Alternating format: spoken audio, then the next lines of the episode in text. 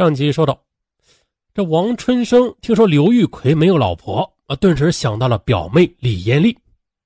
王春生认为自己砸了这么多钱进来啊，而刘玉奎却没有把项目给他，那一定是因为自己做的还不够啊。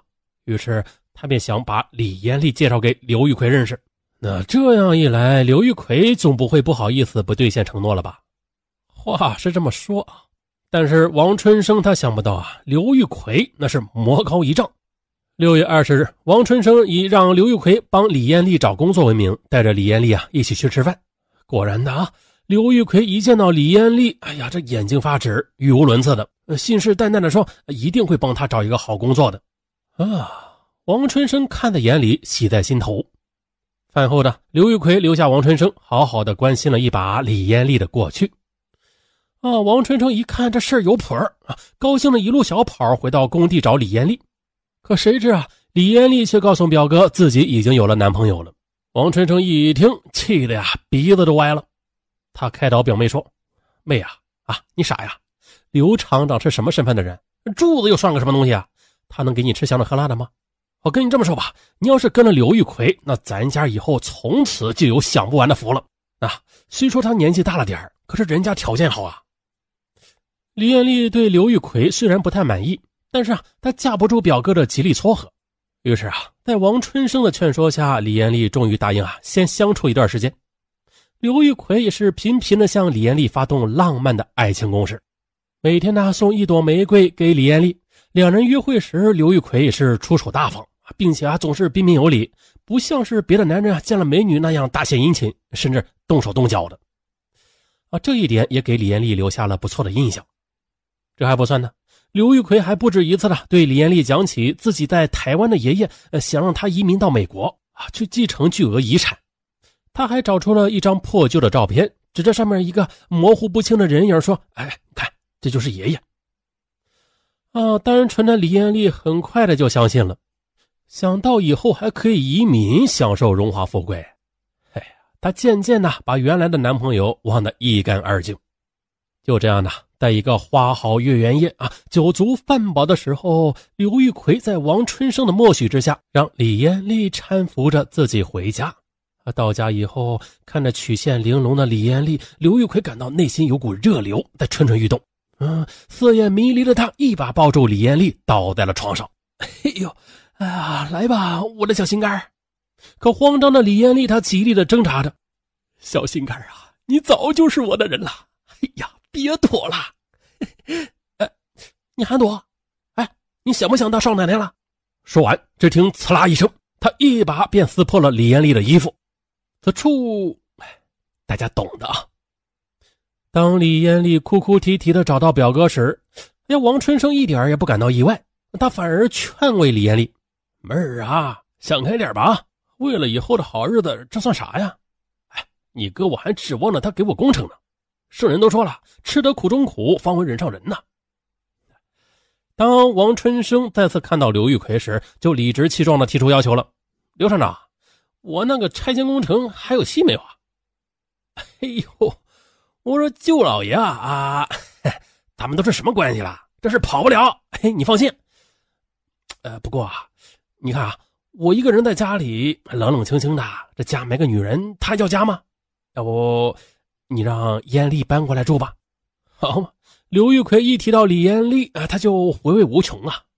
王春生看到刘玉奎那副色眯眯的样子，不由得心生不平了，不仅呢在心里骂道：“妈的，真是癞蛤蟆吃到了天鹅肉。”但王春生也在心里琢磨着啊，他认为啊，舍不得孩子，不是舍不得妹妹，套不着色狼。况且呢，表妹已经跟他不清不白了。于是，王春生同意劝李艳丽过来和刘玉奎一起住。李艳丽虽然心里不太想搬过来，但是一想到自己已经和刘玉奎有了夫妻之实，而且那远在台湾的爷爷也确实很诱人，之后嘿就同意了。哎呀，刘玉奎着实的高兴了好一阵子啊，什么事啊都不让李艳丽去做，几乎是每天的都缠着她温存一把。这亲热之余，还不忘告诉李艳丽。啊，宝贝儿，太棒了！啊，对了，你哥那事儿啊，我正在跟张老板谈着呢，你叫他先别着急啊。不过呢，张老板的口风很紧的，那你哥要是不意思意思的话，那这事儿恐怕连边儿都没有。王春生听说之后，赶忙托刘玉奎请那个张老板出来吃个便饭。于是，二零零五年七月十二日，刘玉奎叫上自己养殖场的同事老张充当张老板啊，自己带着李艳丽一行人来到一家高级餐厅饱餐了一顿，随后又去一起唱歌啊，大家玩的都很尽兴。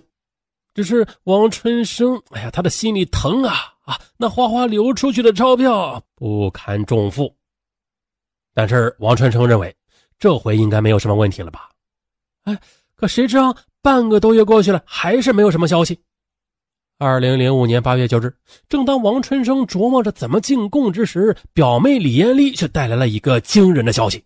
原来呀，这天李艳丽去买菜时，正巧在菜市场碰到了张老板。嗯，李艳丽见到张老板手里提着一堆菜，便打趣道：“啊，哎呀，张老板，您怎么还亲自买菜呢？”嗯嗯，哟，张老板一见是李艳丽，顿时满脸尴尬，正不知道怎么办才好。旁边一个中年妇女，她怒目圆睁：“她不买菜，谁买菜？哟，你什么时候变成老板了呀？来来来，你跟我说说，这女人是怎么回事啊？你给我说清楚。”说着，他略带怀疑和鄙视的眼睛在李艳丽身上毫不客气的来回巡视。我天哪！李艳丽只觉得自己好像是被扒光了衣服站在众人面前。而张老板呢，一把拉住中年女人，快步的离去。老远还传来女人的叫骂声。李艳丽尴尬极了，听见了旁边还有议论的：“哎呀，哎，那不是养殖场养猪的老张吗？哎，你们说这个女人是怎么叫他张老板呢？该不会是欠下什么风流债了吧？” 小点声啊！你看人家听到了。听到这儿，李艳丽再也没脸待着了，扭头捂脸跑着去找表哥。王春生听完之后大吃一惊：“哟，难道这刘玉奎一直都是在骗他的？”他赶紧找来表哥，两人前前后后的仔细的回味了一遍之后，是越想越不对劲儿啊，决定啊找刘玉奎问个清楚。这时，王春生提议先到养殖场去打听打听厂长到底是谁，那这样大家心里也有底儿。哎呀，早干嘛去了？于是，两人很快就得知刘玉奎不过是养殖场的一个普通工人，并且呢，由于表现不好、游手好闲，已经下岗了。哎呀，李艳丽得知真相之后，心头悔恨交加，咯噔晕了过去。王春生和李艳丽气得火冒三丈，决定了要狠狠的教训教训刘玉奎。两人叫来四个帮手，气势汹汹的来到刘玉奎的住处。哇！刘玉奎一看他们的架势，心里就凉了个半截儿，但他故作镇静的说：“哎呦，哎，大家怎么都来了啊？哎，坐坐坐坐。哎，艳丽啊，怎么还不倒水啊？哎呀，干站着干嘛呢？”啊，李艳丽一把冲了过去啊，挥舞着双手，在刘玉奎的脸上、身上到处的是乱抓乱打，嘴里歇斯底里的嚎叫着：“你这个骗子，你骗得我好惨，我掐死你！”哎哎，刘玉奎被李艳丽突如其来的爆发给吓傻了啊，只能捂着头躲闪着。王春生也按捺不住啊，上前将他揍了一顿。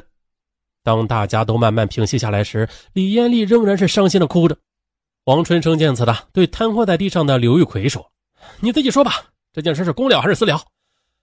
公了，咱们就去派出所，我就告你强奸艳丽；私了的话，王哥，你说怎么办？哼，还怎么办呢？绝对不能便宜了这王八蛋！好，那这样，要私了的话，拿出五万来。”我在你身上花了这么多钱，连自己亲表妹都搭进来了，你想清楚。而此时，刘玉奎躺在地上连连求饶。嗯，他自然不愿意公了了啊，他害怕进监狱了，怕被别人指指点点。但是刘玉奎根本就拿不出五万元钱来呀，他求王春生宽限他一些时间啊，他好去筹钱。可王春生阴阳怪气的说：“不行，今天我必须拿到钱。哼，你不是有个富商爷爷吗？”来来来，你赶紧给他打电话，让他给你拿钱来呀！我今天要是拿不到钱，哼，别怪老子我不客气。刘玉奎见状，又爬到李艳丽的身边，哀求道：“艳丽，一夜夫妻百日恩，你你替我求求情好不好？”但是呢，悲伤至极的李艳丽啊，不但没有搭理他，反而又是一口咬住了刘玉奎的手，疼的刘玉奎眼泪直滚。万般无奈，刘玉奎只好说自己没有钱啊，也没有什么工程在手，也没有什么台湾的爷爷，一切都是骗人的。王春生又冷笑一声说：“哼，你没有台湾爷爷，那你可是有老爹老娘啊！兄弟姐妹呢？一人有难，八方支援，更别说是一家人了。”于是，王春生押着刘玉奎，带着李艳丽坐上车，到刘玉奎的父母所在的村子去。刘玉奎在路上借口方便，想要逃跑，结果还没跑出五步呢，又被给抓回来了。他只好死了心啊，带着他们去父母家里。到了刘家时，天色已经晚了啊。刘玉奎的母亲和姐姐在家里，这刘老太已经很久没有见过儿子了啊。开始还很高兴，等他看清楚儿子身上的伤势和六个怒气冲天的陌生人时，不由得是又惊又怕。当刘老太终于听明白是怎么回事之后啊，她两手这么一捶大腿，哎呀，一屁股坐在地上，开始哭啊！他这个不争气的儿子，直哭的那是天昏地暗，日月无光。而在这时的刘玉奎的姐姐听说之后，赶紧跑了过来，啊，一边扶起母亲，一边训斥着刘玉奎：“你是怎么造孽的啊？咱们家这种人家哪里拿出来五万块钱呢？你这个没用的东西！”自己闯了祸，还要连累家里人，你，你把我们刘家祖宗八代的脸都给丢尽了。说着，他又转向王春生：“大哥，求求你了，你就高抬贵手，放过我家玉奎吧。你也看到了，我家里没有什么钱呢。”可王春生生气的说：“呀，你们有没有钱和我无关，今天老子就是来拿钱的。刘玉奎骗了我，欠了好几万的债呢，还有我妹，啊，你们看看吧，多水灵的妹子。”难道让这个禽兽白白糟蹋了不成吗？今天没钱就拿命！我们马上报警，说他强奸了我表妹，不然的话，我们三个就住在你们家里。刘玉奎早就抬不起头来了，但是，一看悲伤的老母亲和姐姐，他不由得跪下求道：“我那个艳丽，是我对不住你们，千错万错都是我一个人的错。那这样吧。”你们再给我几天时间呢？我我求求你们了，我给你们磕头还不行吗？啊，我给你们磕头。可此时的王春生啊，他早已经什么也听不进去了。他指着刘玉奎，对着他的母亲和姐姐说：“你们看看，这算什么男人呢？老子说了，今天要是不把钱拿来，你刘玉奎就别想活到明天。”此时啊，周围已经围了很多人了。围观的人，嗯，有看刘玉奎笑话的。还有同情李艳丽的啊，就是没有人同情刘玉奎啊，谁也没有敢出来帮刘家解围。可谁也没有注意到刘玉奎充满血丝的双眼里闪过一丝绝望，他感到自己万念俱灰，在父老乡亲面前被几个外地人这么羞辱，这让好面子的刘玉奎以后还怎么有脸见人呢？刘玉奎趴在地上，他突然的发现墙角放着一瓶敌敌畏。心里有了主意，于是他站起身来，冷冷的对王春生和陈小勇说：“你们，你们不要逼人太甚。老子要钱没有，要命一条。大不了，老子今天就把命抵给你们。”说完，刘玉奎拿起墙角的敌敌畏，仰脖儿灌了下去。